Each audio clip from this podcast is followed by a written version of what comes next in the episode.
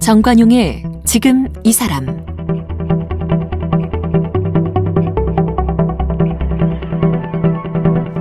여러분 안녕하십니까? 정관용입니다.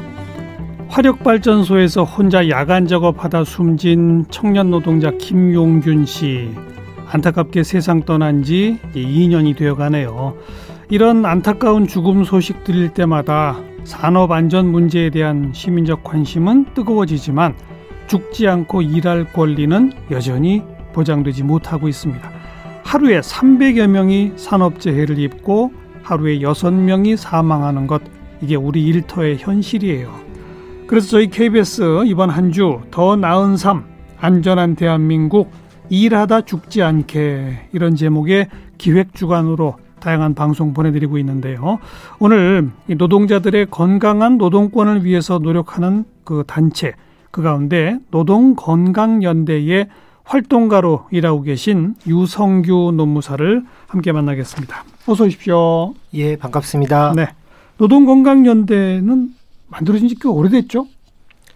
예, 그 노동건강연대라는 이름으로 활동한 건 2001년도인데요. 예, 예. 그 전에 그 노동과 건강연구회라고 하는 음. 전신이 있습니다. 뭐 아실 것 같은데요. 1988년도에 문성면이라고 하는 17살 나이의 어린 노동자가 온도계 공장에서 근무를 하다가 수은 중독으로 사망한 사건이 맞아요. 있었습니다. 맞아요. 수은 중독. 예, 어. 당시에 어, 많은 어, 사회적 반향을 불러일으키고 사회적 반성을 하게끔 했던 사건인데요. 예. 당시에 어, 많은 전문가 그리고 시민단체 활동가들, 노동자 활동가 등이 모여서 노동과 건강연구회라고 하는 단체를 1988년도 이제 음. 그 해가 문성면 노동자가 사망한 해인데요. 맞아요. 예, 그래서 노동과 건강연구회라는 것을 창립을 했고 예. 이제 계속 활동을 하다가 그 후신으로 예, 2001년도에 노동건강연대라고 하는 단체가 만들어지게 된 겁니다. 야, 진짜 역사가 오래됐네요. 예. 주로 여기는 의사분들, 뭐 간호사분들 이런 의료인들도 계시고 예, 우리 노무사 유성규 노무사와 같은 그런 분들도 계시고 예, 또 예. 변호사분도 계시고 또 그렇습니다. 어떤 분들이 어떤 활동을 주로 하고 있는 겁니까? 어, 말씀하셨듯이 이제 그런 전문가분들도 계시지만 또 노동조합에서 활동하시는 분들 또 실제 또 산재를 당하신 피해자분들 음. 그리고 또 산재로 안타깝게 가족을 잃은 그 유가족 분들 또 학생들 뭐 네. 이런 분들 어, 산재 문제에 대해서 관심을 갖고 뭔가 어, 작은 변화라도 함께 만들어 가자 이런 분들이 뜻을 모아서 활동하고 있습니다. 음. 88년부터면 지금 이제 벌써 몇 년입니까? 사, 32년? 이렇게 세월이 흘렀는데 예, 오래됐네요. 그런데 우리나라의 산업재해 현실은 어떻습니까? 그 88년과 지금의 현실 정말 어. 좋아졌나요? 아니면 여전한가요?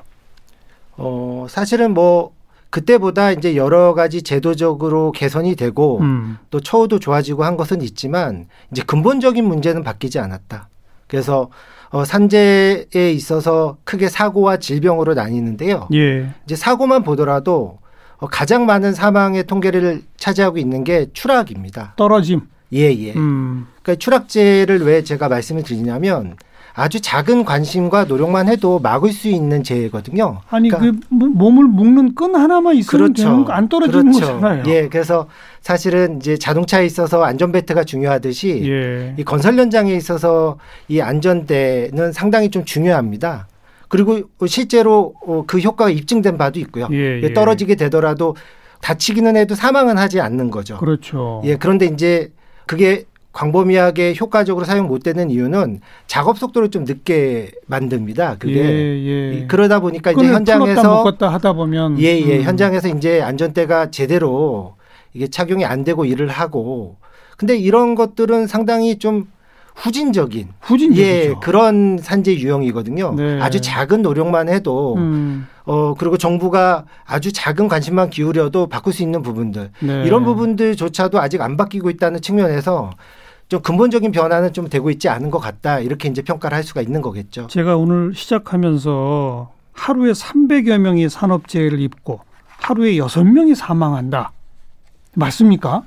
예, 그래서 2019년 통계만 보더라도요. 1년 동안 산재로 사망한 노동자의 공식 통계가 2,000명 정도 되고요. 2,000명? 예, 그리고 와. 산재 재해자 숫자가 한 11만 명 정도 됩니다. 어. 그런데 이제 사실은 뭐 많은 분들이 짐작은 하겠지만 이 공식 통계라고 하는 건 실제 통계보다 훨씬 더 작게 잡혀 있는 경우들이 많습니다. 그렇겠죠. 그래서 그렇겠죠. 산재를 당하더라도 이 산재보험으로 처리를 하지 않으면 네. 거의 대부분 이 통계에서 빠집니다. 빠지죠. 예, 그리고 어, 사망자의 통계 중에서 교사나 공무원이나 군인 이런 통계들은 다 빠진 숫자입니다. 어. 그리고 또 뭐 교통사고라든가 예. 뭐 아니면 체육행사라든가 예. 뭐 폭력 사고 뭐 이런 걸로 인한 산재 이런 것들도 다 거의 대부분 빠진 통계죠. 어. 그럼 여기는 순수히 질병과 사고 근데 그 중에서 이제 산재보험으로 처리된 처리가 된 사건들이 주로 다 들어와 있다라고 보시면 되는 거죠. 그렇게만 해도 한 해 2,000명?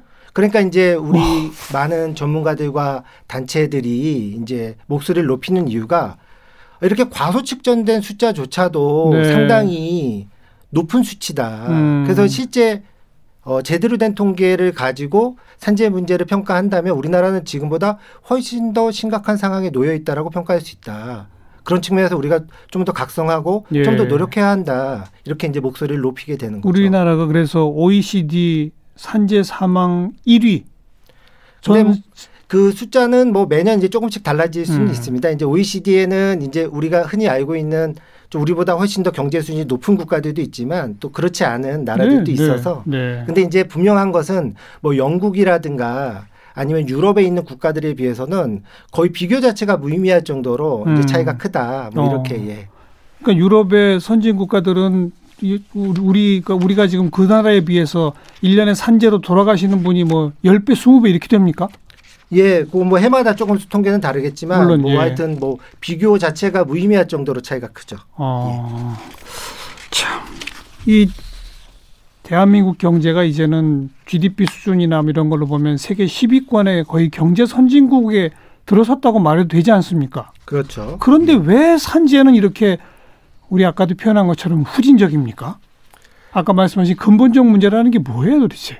일단 아무래도 이제 기업들은 이윤을 추구하는 조직이지 않습니까? 예. 그러니까 무슨 뭐 자원봉사를 한다거나 사회적 공헌 활동을 주로 이제 목적으로 해서 만들어진 조직들이 아닙니다. 기업들이 이윤을 추구하기 위해서 네. 만들어진 조직들인데 어, 이윤을 추구하기 위해 만들어진 조직들의 특징이 있습니다.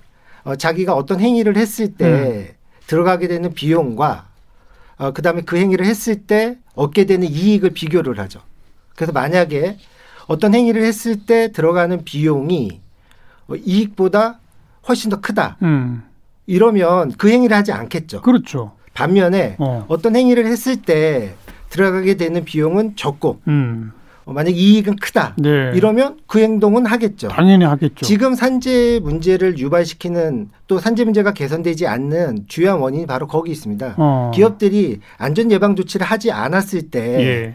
물게 되는 어떤 페널티, 음. 비용이겠죠.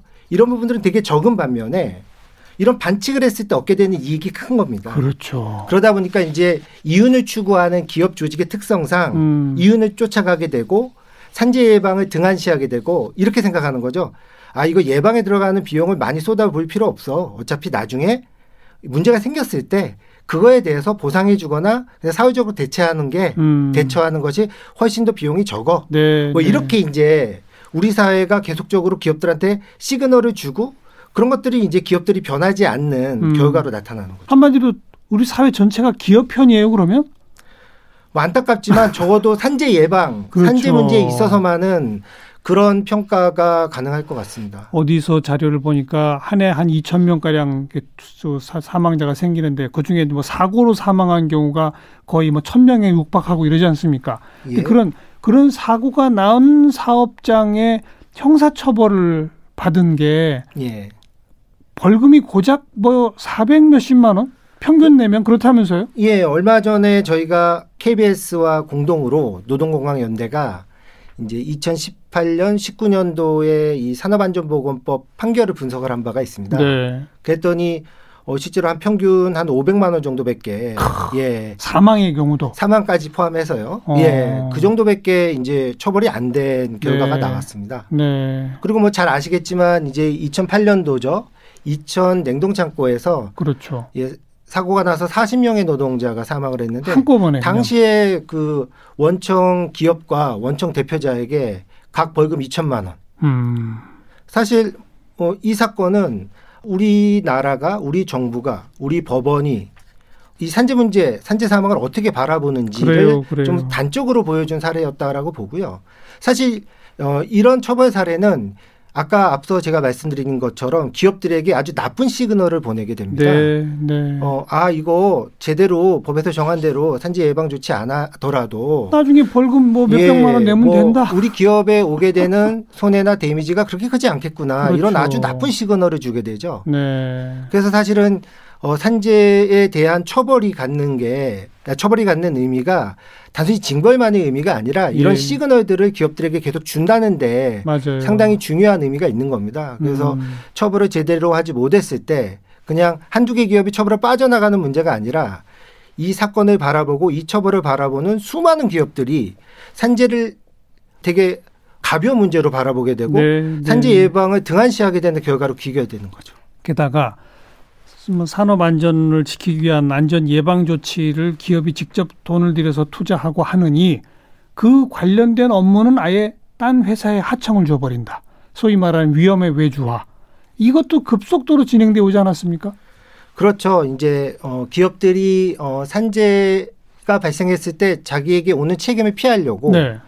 어, 산재가 자주 발생하게 되거나 아니면 좀 위험이 높은 음. 뭐 이런 업무들을 하청 기업들한테 이제 그러니까요. 자꾸 넘기는 거죠. 그러면 어, 산재가 발생하고 그래서 노동자가 다치거나 죽거나 아프더라도 음. 어, 우리 회사 직원이 아닙니다. 그렇죠. 리고 우리가 관리할 문제가 아닙니다라고 빠져나가게 되는 그렇죠. 그런 문제가 있었고 이런 것들을 사실 오랜 기간 방치를 해왔고 예. 그 결과가 어, 아까 오프닝 때 말씀하셨던 2018년 12월에 사망했던 김영균 그 씨. 김용균 노동자의 맞아요. 사망 어. 사건이 바로 그러한 현실을 바로 적나라하게 보여준 그런 사건이었다라고 봅니다. 네. 근데 이제 문제는 그런 문제점들이 지금도 계속적으로 지속되고 있고 네, 네. 어, 나아질 기미가 별로 보이지 않아서 이제 그 점이 가슴 아프고 걱정되는 거죠. 음, 그러니까 대기업들은 보면은 산업재해 발생 숫자 자체가 얼마 안 된대요. 맞습니다. 그게 다 위험한 업무는 전부 다른 업체에 떠넘겼기 때문 아닙니까? 그렇죠. 그래서 실제 이제 하청을 주고 또 그 기업도 또 하청을 주고 재하청, 이렇게 삼하청. 되기 때문에 어, 어, 실제 산재 통계를 정부가 노력해서 찾아내고 쫓아가기가 상당히 어려운 상황인 네, 거죠. 네. 근데 저는 어려울 뿐이지 마음만 먹고 시스템을 갖추면 충분히 찾아낼 수 있고 예. 그리고 그 책임을 실제 이윤을 가장 많이 가져가고 실제 의사결정을 했던 실질적인 권한을 가진 기업에게 집중시킬 수 있다라고 봅니다. 그렇게 해야 되는 거죠. 그렇죠. 어. 그게 바로 정부의 역할인 거고요. 네. 예, 어려우니까 못하겠다. 이런 이야기는 저는 개인적으로는 동의하지 음. 않습니다. 그러니까 그러다 보니까 표면상 드러난 자료로 보면 50인 이하 중소 영세 사업장 그리고 비정규직 여기서 산재 사고가 그렇게 많이 나는 거 아니겠습니까? 그렇죠. 그러나 뿌리를 가보면 결국 그거는 대기업하고 바로 연결되어 있는 구조다 이거잖아요. 그렇죠. 왜냐하면 뭐 우리가 이제 일상에서 접하게 되는 TV가 됐건 냉장고가 됐건 자동차가 됐건 핸드폰이 됐건 결국에는 최종 생산물의 형태는 다 대기업의 브랜드를 예. 붙이고 상품 시장으로 나오는 것이거든요. 예, 예. 아주 하청에 하청에 하청에 아주 소규모 영세 회사가 자기 브랜드를 걸고 물건을 납품해 가지고 이걸 판매하는 건 아니거든요. 네, 네. 결국 이건 어떤 걸 의미하는 거냐면 실제 돈을 많이 버는 기업하고 책임을 지는 기업이 분리되어 있다는 그렇죠. 겁니다. 음. 실제로 그리고 하청에 하청에 하청 이런 어, 소규모 영세 업체들을 찾아가면 어, 저희가 이제 거기서 산재가 나서 이제 사업주에게 따지거나 항의하러 가지 않습니까? 네. 근데 그 사장님도 비슷한 상황에서 노동자와 진비 없이 일하는 광경들을 목격하는 경우들이 맞아요. 있어요. 맞아요. 이제 그런 걸 보면 물론 이제 그 사업주가 책임은 있지만 음. 아 이분도 또 하나의 피해자일 수 있겠구나 우리 사회가 만들어낸 네. 또한 명의 피해자일 수 있겠구나 이런 점을 느끼게 되는 경우들이 많이 있습니다. 그래가지고 그 몇 번 얘기 나온 거 김용균 씨 사고가 난 후에 몇몇 업무는 이런 거는 위험의 외주화, 외주 주면 안 된다. 직접 이 본사가 맡아서 해야 한다. 이렇게 산업안전보건법을 바꾸지 않았습니까 그때? 예. 근데 뭐 여러 차례 얘기가 나옵니다만 일명 김영준법으로 불려지는 예. 산업안전보건법 개정안 예. 이미 개정된 내용 예, 예. 그 안에도 김영균 씨는 없다는 거 아니에요? 예, 그게 이제 상당히 좀 가슴 아프게 어, 했던 이제 문제점이었죠. 그래서 그러니까 외주 금지 업종에 그게 그렇죠. 빠진 거죠? 그렇죠. 음. 예. 그리고 이제 실제 어, 많은 시민사회 단체와 노동조합과 또 이제 산재 피해자 가족들이 요구했던 이 도급이 금지되기를 바랬던 네. 그야말로 이제 노동자들의 생명과 건강에 좀 치명적이고 위험할 수 있는 음. 그래서 어, 대기업이 원청이 좀 직접 챙기고 비용을 들여서 안전 설비도 좀 하고 예. 이러기를 원했던 업종들이 많이 못 들어갔습니다. 음. 그래서 사실은 이런 부분들을 법으로 다 일일이 규제하는 게 사실은 조금 어려울 수도 있겠다 이런 생각을 또 하기도 한 거죠. 그래서 네. 사실은 지금 국회에 계류 중인 중대재해기업처벌법 같은 것이 음.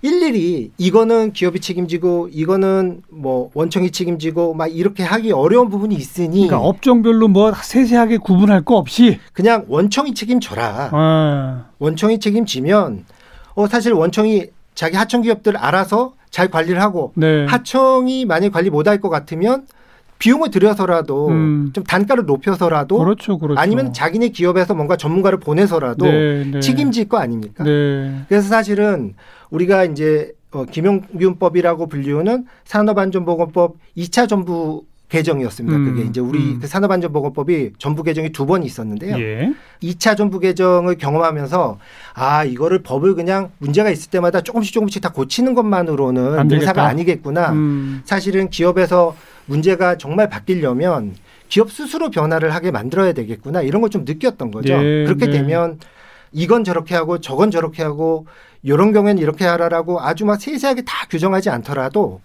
포괄적 책임을 기업에게 딱 주면 사고 나서 사망자 생기면 책임져라. 무조건. 그렇죠. 그러면 이제. 기업이 어. 자기의 전문성과 재력 그다음에 기술력 등을 동원해 가지고 예. 챙기고 관리하기 시작하겠다. 이런 점들을 이제 우리가 좀 느꼈던 거죠. 그게 지금 중대재해기업처벌법인데 이게 영국이 2007년에 만들었던 법이 모델이 됐다면서요. 그렇습니다. 그 영국의 그 법에는 법 이름 자체에 아예 기업 살인법 이렇게 들어 있다면서요.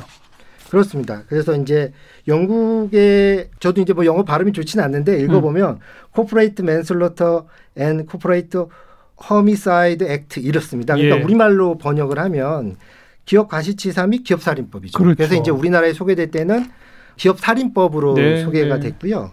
이 기업 살인법 영국의 기업 살인법 같은 경우에는 2007년에 제정돼서 2008년부터 이제 시행이 되고 있는데 예. 처벌이 아주 셉니다. 예. 그래가지고 단적인 한 가지 사실만 말씀드리면 어, 매출액을 기준으로 벌금을 내리는데요. 매출액 예, 예. 이윤도 아니고 매, 예, 예. 매출 규모가 5천만 파운드. 그러니까 우리 돈으로 한 약 755억 원 정도 되는 네. 이런 기업의 처벌 상한이요. 음. 최대 2천만 파운드, 약 302억 원. 그러니까 어. 거의 뭐 755억 원에 약 302억 원 정도가 상한이니까요. 예. 엄청난 타격인 거죠. 5분의 2. 그렇죠. 뭐 전체 매출액의 5분의 예, 예. 2까지는 벌금 매길 수 있다. 이게 이제 그러니까 와. 최대 이제 그 이윤이 아니라 예, 예. 5분의 2를 이윤 내는 회사 뭐 없어요. 그러니까 이제 사실은 이건 기업에게 알아서 음. 관리하고 그러니까 사망- 알아서 예방해라. 사망 사고 자꾸 나면 너희 기업 그렇죠. 망한다. 이거네요. 그렇죠. 한마디로. 그렇죠. 그래서 이런 시그널을 이제 정부가 주는 건 정말 기업을 망하게 하고 싶어서겠습니까? 아니죠. 그렇지 않죠. 안전에 대한 투자해라. 그렇죠. 음. 그래서 돈이 기업이 생겼을 때 땅 사거나 건물 사거나 네. 이러지 말고 안전 설비, 안전 시스템 구축하는데 먼저 돈을 써라. 네. 이런 시그널을 계속 정부가 주는 거죠. 그 실제로 영국의 경우 이 법이 만들어진 후에 산업재해 발생이 크게 줄었다고 하더라고요. 예, 예. 언론이라든가 여러 연구 결과들을 보면 실제 이제 실증적으로 이제 효과가 사례들이 입증된 거죠. 예, 예. 나타나고 어. 있다. 변화가 네. 나타나고 있다. 이렇게 이제 리포트가 되고 있더라고요. 지금 우리 국회에도 이 중대재해기업처벌법 뭐 정의당도 내고 뭐 민주당도 몇 개 안을 지금 내는 것 같고 얼마 전에 국민의힘마저도 정의당과 함께 이거는 좀 한번 해보자 예. 방향은 밝히고 있던데 뭐 조금씩 조금씩 각 법안 제출된 법안마다 내용은 다르지만 예, 예. 대체로 그 핵심 골자가 어떻게 되어 있습니까?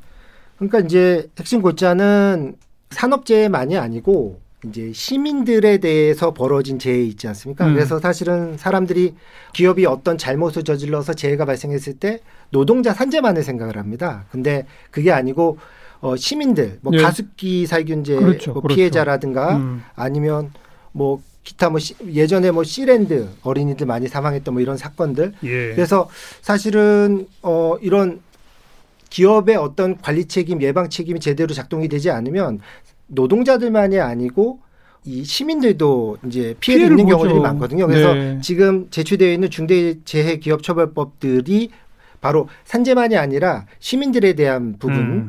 어, 이 시민들의 재해를 일으킨 기업들에 대한 처벌 이런 부분까지도 좀 담고 있고요. 예. 그리고 이제 아까 말씀드린 대로 이 노동자를 직접 고용한 하청 사장님뿐만이 어, 아니고 어허. 실질적으로 이윤을 많이 가져가고 실질적인 권한을 행사하는 원청 음. 그리고 그 원청의 대표자까지도 처벌될 수 있도록 실무 책임자가 아니라 대표자까지. 그렇죠. 어. 그리고 또 처벌에 있어서 뭐 징벌적 손해배상이라든가 네. 이런 걸 통해서 실제 기업에 압박이 될 수 있는 처벌 유형의 도입이라든가 예. 예, 그리고 또 한 가지 주목할 만한 게 영국의 기업살인법 같은 경우에 이제 공무원도 처벌될 수 있도록 되어 있거든요. 공무원도요. 관리 책임 있는 그렇죠. 공무원? 왜냐하면 감독이나 관리를 제대로 하지 않아서 어. 이게 또 재해로 이어지는 경우가 있거든요. 그래서 어허. 이제 그런 요소들도 요번에 중대재해기업처벌법에 담겨서 예. 어, 그냥 기업에 대한 책임자만이 아니라 이 관계 공무원이 음. 감독이나 인허가 과정에서 제대로 하지 않아서 어. 문제를 야기한 경우에는 공무원도 처벌될 수 있도록 네. 뭐 이런 내용들이 지금 중대재해기업처벌법에 담겨져 있고요. 네. 그래서 어, 아까 교수님께서 말씀하셨듯이 지금 국회에 정의당이 발의한 법안, 음. 그다음에 이제 시민들이 10만 명이 함께 입법 발의를 한 법안, 입법 청원이죠. 그게. 그렇죠. 예. 그리고 입법 발의를 요구해서 이제 음. 예, 상임위에 지금 계류가 된 거죠. 그리고 한국노총과 민주노총이 함께 이제 발의한 그런 중대재해기업처벌법안 이런 것들이 같이 계류되어 있고 네. 또 이와 별개로 또 민주당이 산업안전보건법 기존에 있던 산업안전보건법을 개정해서 그 개정안도 지금 국회에 상정되어 근데 있습니다. 그건 지난번 김용균법으로 개정했지만 효과가 별로 없었다는 거 예, 아니에요? 그래서 이제 그거를 좀 더 이제 개정을 해서 어 요번에 이제 개정안을 냈는데 그래서 어, 시민사회 단체 그리고 또 정의당 예. 그리고 민주당 내에 또 중대재해기업처벌법 제정을 촉구하는 민주당 예, 의원들도 예. 또 있거든요. 예. 이런 분들 사이에서 이제 그 산업안전보건법보다는 좀 이런 중대재해기업처벌법에 대한 제정 음. 이거를 조금 촉구하는 또는 그 산업안전보건법을 개정하더라도 중대재해기업처벌법 제정을 미루거나 동시에 같이 피하지 마라. 뭐 어. 이런 요구들 네. 뭐 이런 것들이 지금 계속적으로 이루어지고 있죠. 네. 한마디로 하청업체뿐 아니라 원청업체까지도 엄청난 벌금을 부과할 수 있도록 하고 심지어 형사처벌도 하도록 하자. 예. 게다가 일부 법 제출된 거는 형사처벌에 하한선을 뒀더라고요. 예, 예. 그래서 상한선이 아니라 하한선. 몇 년 이하가 아니라 몇 그렇죠. 년 이상의 징역형 뭐 이런 식으로. 그렇죠. 그래서 그죠? 기존에 이제 손방망이 처벌이 된게 음. 단순하게 이제 법상의 처벌 조항이 그 약해서만이 아니고 법원에 가서 무죄가 나오거나 아니면 뭐 그냥 단순한 벌금형이 나오거나 이런 경우들이 많아서 예. 이제 그런 부분들을 좀 제한하고자 하한선을 두는 입법 그리고 또 말씀을 하셔서 말씀을 드리는 건데 이제 그 전문가들이 이제 구성을 하는 전문가 위원회를 통해서 예. 적정한 양형을 좀 결정할 수 있는 예, 예. 그런 좀 제도적 기초 뭐 이런 음. 것들도 좀 법안에 담겨 있습니다. 네. 근데 이제 지금 여러 개 법안이 국회에 지금 계류. 중이라고 말씀드리지 않았습니까? 그래서 약간씩 해야- 그 내용이 그러니까 조정을 해야죠. 예, 예, 조금씩 지금 음. 뭐 들어가 있는 법안도 있고 또 그렇지 않은 법안도 있고 네. 예, 그렇게 지금 예, 그러니까 뭐 혼란스러운 상황입니다. 그 기업 측에서는 특히 이제 지금 산재가 직접적으로 많이 발생하는 50인 이하 영세 중소업체 이런 데서는 우리 지금 투자할 여력도 없는데 갑자기 이렇게 어마어마한 처벌이 가능한 법을 만들면 우리 업체들 다 문 닫으란 얘기냐 뭐 이런 지금 얘기가 막 일각에서 나오잖아요. 예, 그래서 이제 그런 부분들은 입법 과정에서 음. 당연히 이제 그 시행 시기라든가 그 시행 방법이라든가 이런 게 조율이 돼야 될 거라고 생각을 되죠. 하고요. 그거는 예. 뭐 먼저 그 중소 영세업체 사업주들이 얘기하지 않더라도 네. 아마 국회의원들이나 아니면 시민사회 단체나 뭐 노동조합들이 먼저 얘기할 만한 주제입니다. 그래서 음. 그런 부분들은 당연히 입법 네. 과정에서 검토되고 고려되어야 된다고 생각합니다. 그런 쪽에서 그이 부정적인 우리 이러다가는 우리 회사 다 망합니다라는 소리가 나오는 걸 받아가지고 예, 진짜 여력이 있는 대기업들이 정말 투자하도록 예. 그렇게 만들어내는 게 정말 노동단체랑 영세 사업주가 함께 해야 되는 거 아니에요? 저는 그렇다고 생각합니다. 결국에는 그 지금 교수님께서 말씀하셨던 그런 시스템의 개선, 그 다음에 설비의 개선, 그 다음에 투자 이런 것들은 결국 중소형사 업체가 할 수 있는 것들은 아니거든요. 결국 예. 중소형사 업체들의 그 노력과 헌신을 통해서 돈을 벌고 있는 음. 그 대기업들 원청들이 해야 되는 몫이거든요. 네. 그러니까 그런 부분들도 역시 입법 과정에서 충분히 고민되고 어, 반영돼야 될 부분이라고 생각을 합니다. 또 대기업도 우리 이제 안전에 대해서 이렇게 투자할 테니 여러분 제품 가격이 좀 올라갈 수밖에 없습니다. 그러면 소비자들도 돈을 좀 더 내야 되는 거 아닙니까? 예. 저는 그렇다고 생각을 합니다. 예. 예. 그게 좀 성숙된 사회, 그러니까 시민 사회의 의식이라고 보고요. 이제 음. 우리 사회도 이제 그런 고민들을 좀 해야 될 때가 오지 않았나 이런 생각을 합니다. 하루에 여섯 명씩 죽어나가는 예. 누구나 그럴 수 있다는 거 아닙니까? 그렇죠. 그분들이 다른 사람들이 아니고요. 결국에는 우리의 가족들이 네. 되는 거고 또 본인이 될 수도 있는 거고요. 음, 최근에 왜 택배 노동자 연속으로 또 사망하고 있잖아요. 그렇죠. 예. 지금 또 코로나 때문에 직장 잃으신 분들 너도 나도 택배 노동자라도 하겠다고 가시는 분들 많잖아요. 그렇죠. 바로 이웃일 수 있는 거 아닙니까? 그렇죠. 예. 아니 본인일 수도 그럼 우리 거죠. 택배비 좀 더 내야 되는 거 아니에요? 예, 저도 그렇게 생각을 합니다. 예. 이, 이 딜레마를 어떻게 풀어야 됩니까? 청취자분들한테 마지막으로 한 말씀 하시면 자 우리가 조금 더 돈을 내야 내 목숨이 안전해집니다. 결국 이건데요. 예. 우리가 이제 산재 문제가 연일 이제 신문 기사나 뉴스로 뭐 매일매일 이제 나오죠. 이럴 때 사람들이 너무 익숙해져 버린 것 같아요.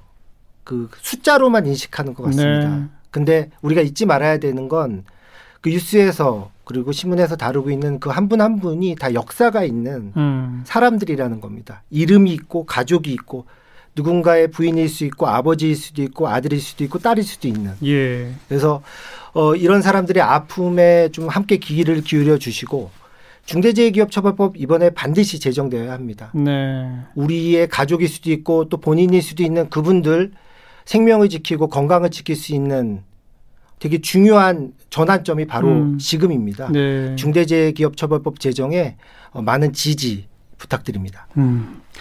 자, 더 나은 삶, 안전한 대한민국, 일하다 죽지 않게 이런 제목의 저희 KBS 기획주간 오늘 어, 노동건강연대 활동가 유성규 노무사를 함께 만났습니다. 고맙습니다. 예, 감사합니다.